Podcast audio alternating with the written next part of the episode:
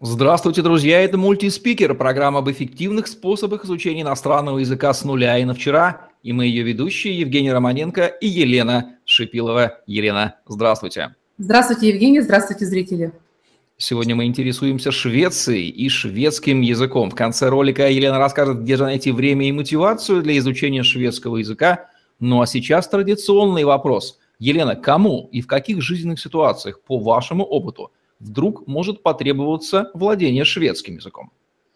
Ну, все очень просто на самом деле. Учитывая, что шведский язык является языком одной страны, это локальный язык, поэтому э, за шведский язык вы возьметесь в том случае, если вы уже в Швеции, вы туда переехали по каким-то причинам, и вам необходимо там адаптироваться, интегрироваться, либо вы собираетесь это сделать, вы собираетесь переехать, это может быть работа, это может быть учеба, возможно, личная жизнь каким-то образом у вас там связана.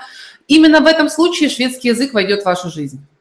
Среди способов овладеть шведским языком на хорошем уровне у вас есть курс шведского с носителем шведского языка. Ключевое слово с носителем. Скажите, кому подойдет именно этот интересный способ общения со шведом и изучения таким образом шведского, и чем он отличается от других способов овладения шведским языком?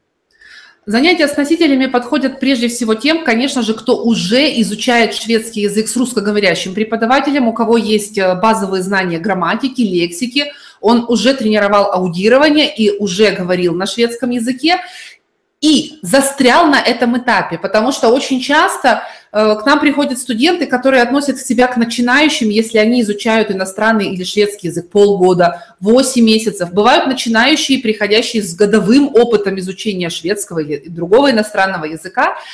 И это происходит потому, что они не могут увидеть, насколько хороши они в иностранном языке, потому что они застряли в определенной точке в занятиях с русским преподавателем и не могут перескочить дальше. Так вот, занятия с носителем как раз-таки и показывают, что уже из этого начинающего уровня, скажем так, вами действительно может пользоваться на автоматизме. Вы это без проблем хорошо уже оттренировали и даже не задумывайтесь, как построить предложение, вопрос, как отреагировать на отказ и тому подобное. А что требует еще вашего внимания? Поэтому занятия с носителями языка крайне необходимы тем, кто долго изучает иностранный язык, шведский язык, и кто не хочет застрять в этой точке постоянного отношения себя к начинающим.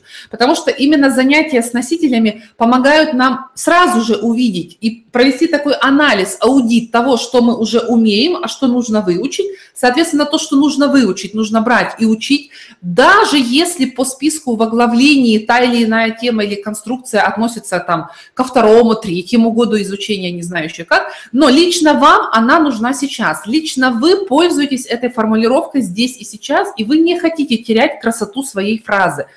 Поэтому нужны занятия с носителями. Занятия с носителями нужны для тех, кто не верит в свои силы. Очень многие из нас так уж сложилось тоже в процессе обучения. Нам рассказывали, что иностранцы могут там засмеяться, или что мы не можем показать плохое впечатление, не можем произвести плохое впечатление на иностранца, мы должны выглядеть всегда там хорошо. Но все, видите, страшилки про иностранцев всем нам известны. И мы боимся, мы просто боимся. И мы зачастую, видя возможность заговорить и познакомиться с человеком, отступаем, делаем шаг назад, потому что мы начинаем в голове выстраивать, а как мне задать вопрос, а как мне поставить артикль и тому подобное. Все, возможность поговорить пропала. Вы настроены не на разговор, а вы настроены на своих тараканов в голове.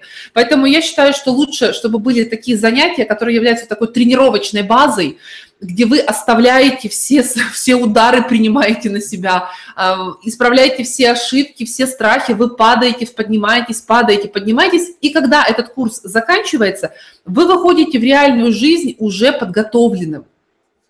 Елена, если резюмировать ключевые преимущества и выгоды, которые получает студент, выбравший способ овладеть шведским языком за счет обучения на курсе с носителем шведского, как они будут звучать?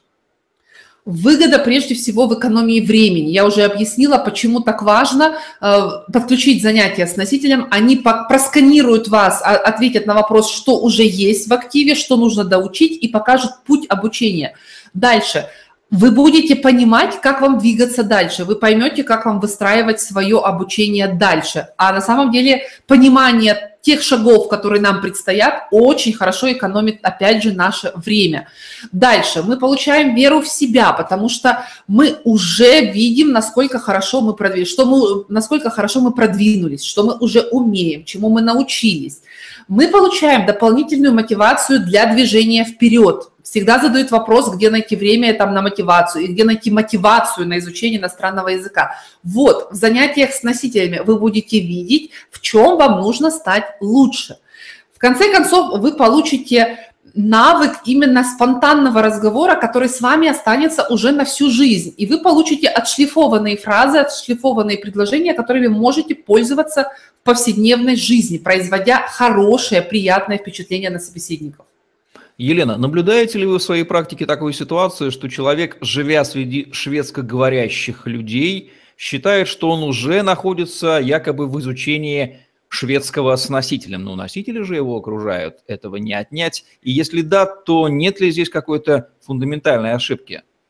Эту ошибку допускают не только студенты в шведском языке, это ошибка типична для всех, кто изучает иностранные языки и особенно живет в языковой среде. Мы ошибочно предполагаем, что люди, которые наши коллеги, друзья, родственники, муж, дети, являются нашими учителями. Ну, с одной стороны, это да, каждый встреченный нами на пути является нашим учителем. Но в формате иностранных языков это на самом деле не совсем так, потому что Работа учителя – это исправить ошибку, показать, как нужно правильно, где-то заставить, где-то похвалить. Это работа. Недаром на, э, скажем так, на учителей учатся, да, то есть для того, чтобы действительно уметь работать с людьми, не нанося им психологических каких-либо травм, что мы видим в действии у тех студентов, которые пришли в иностранные языки, учили после школы, университета, каких-то репетиторов с всевозможными тараканами – эти травмы наносятся и ставятся. И никто не говорил, что носители языка, которые вас окружают, не будут вбивать вам в голову такие же колышки. Вы никогда не знаете, какой характер у этого человека. Вы никогда не знаете картину мира этого человека, его принципы. И далеко не факт, что вам будет просто приятно общаться с тем или иным носителем языка на постоянной основе, чтобы от него учиться шведскому языку. Поэтому очень важно выбрать действительно того носителя, который вам приятен, который обучен, который знает, как работать, как обучать, который знает свой язык, он действительно владеет своим языком и который может передать это знание и эти навыки вам. Я всегда рекомендую делать такую вещь. Мы приходим в иностранные языки с сложным ожиданием того, что сейчас в нашем, в нашем характере, в нашей личности появятся те черты, которых не было в русской жизни. Это не так. Мы приходим с желанием уметь общаться на любые темы, не умея поддержать разговор на ту или иную тему в русском языке. Но почему-то в иностранном нам это кажется естественным. Это ошибка. Мы приходим в иностранный язык и говорим себе, что вокруг нас носители языка, и мы можем с ними общаться когда угодно и как угодно, на самом деле не умея завязывать отношения, налаживать контакты с русскоговорящим населением. Мы по своей натуре можем быть скромными, стеснительными. Мы по своей натуре можем быть людьми с претензией, которые, которым не всем подходят, и не все люди нам подойдут. В этом случае не каждый человек, окружающий нас, будет являться тем, кто поможет нам в шведском языке. Это должны делать специальные люди, которые поняли, что они сейчас предлагают свои услуги, свой шведский язык взамен за ваши деньги, и это работа, и они должны это отработать. Действительно, владение навыком и применение его в реальной жизни, и владение этим же навыком в купе с навыком передачи этого навыка своим ученикам – это вещи, как ни крути, разные в любом деле. Спасибо за эту разницу. Елена, где же нашему человеку найти мотивацию и время на изучение шведского языка? Исходя из своего опыта работы со студентами, могу сказать следующее. Лучше всего мотивирует это когда то, что вы выучили вчера или сегодня, вы применяете сегодня или завтра.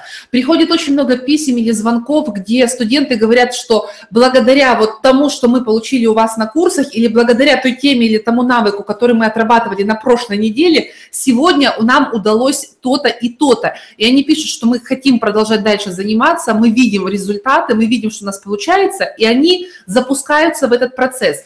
То есть лучшей мотивацией для нас является понимание того, что то, что мы сделали в виде упражнения, имеет непосредственное яркое проявление в реальной жизни. Мы получаем плоды нашего труда совершенно реальными. Это может быть какой-то разговор с э, госчиновниками, это может быть разговор с соседями, это может быть разговор с э, членами семьи, это может быть поход куда угодно, где вы с помощью иностранного языка решаете ту или иную задачу.